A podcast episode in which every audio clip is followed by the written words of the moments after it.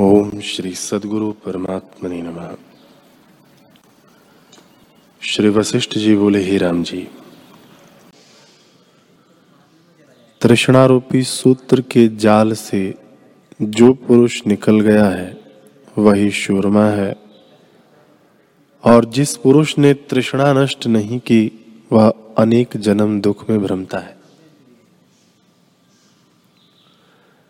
जब तृष्णा घटती है, तब मन भी सूक्ष्म हो जाता है। और जब भोग की तृष्णा नष्ट होती है, तब मन भी नष्ट हो जाता है।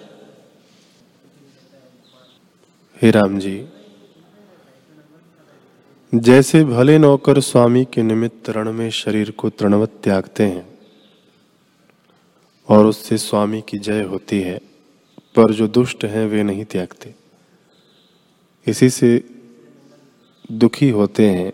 तैसे ही मन का उदय होना जीवों को दुख का कारण है और मन का नष्ट होना सुखदायक है।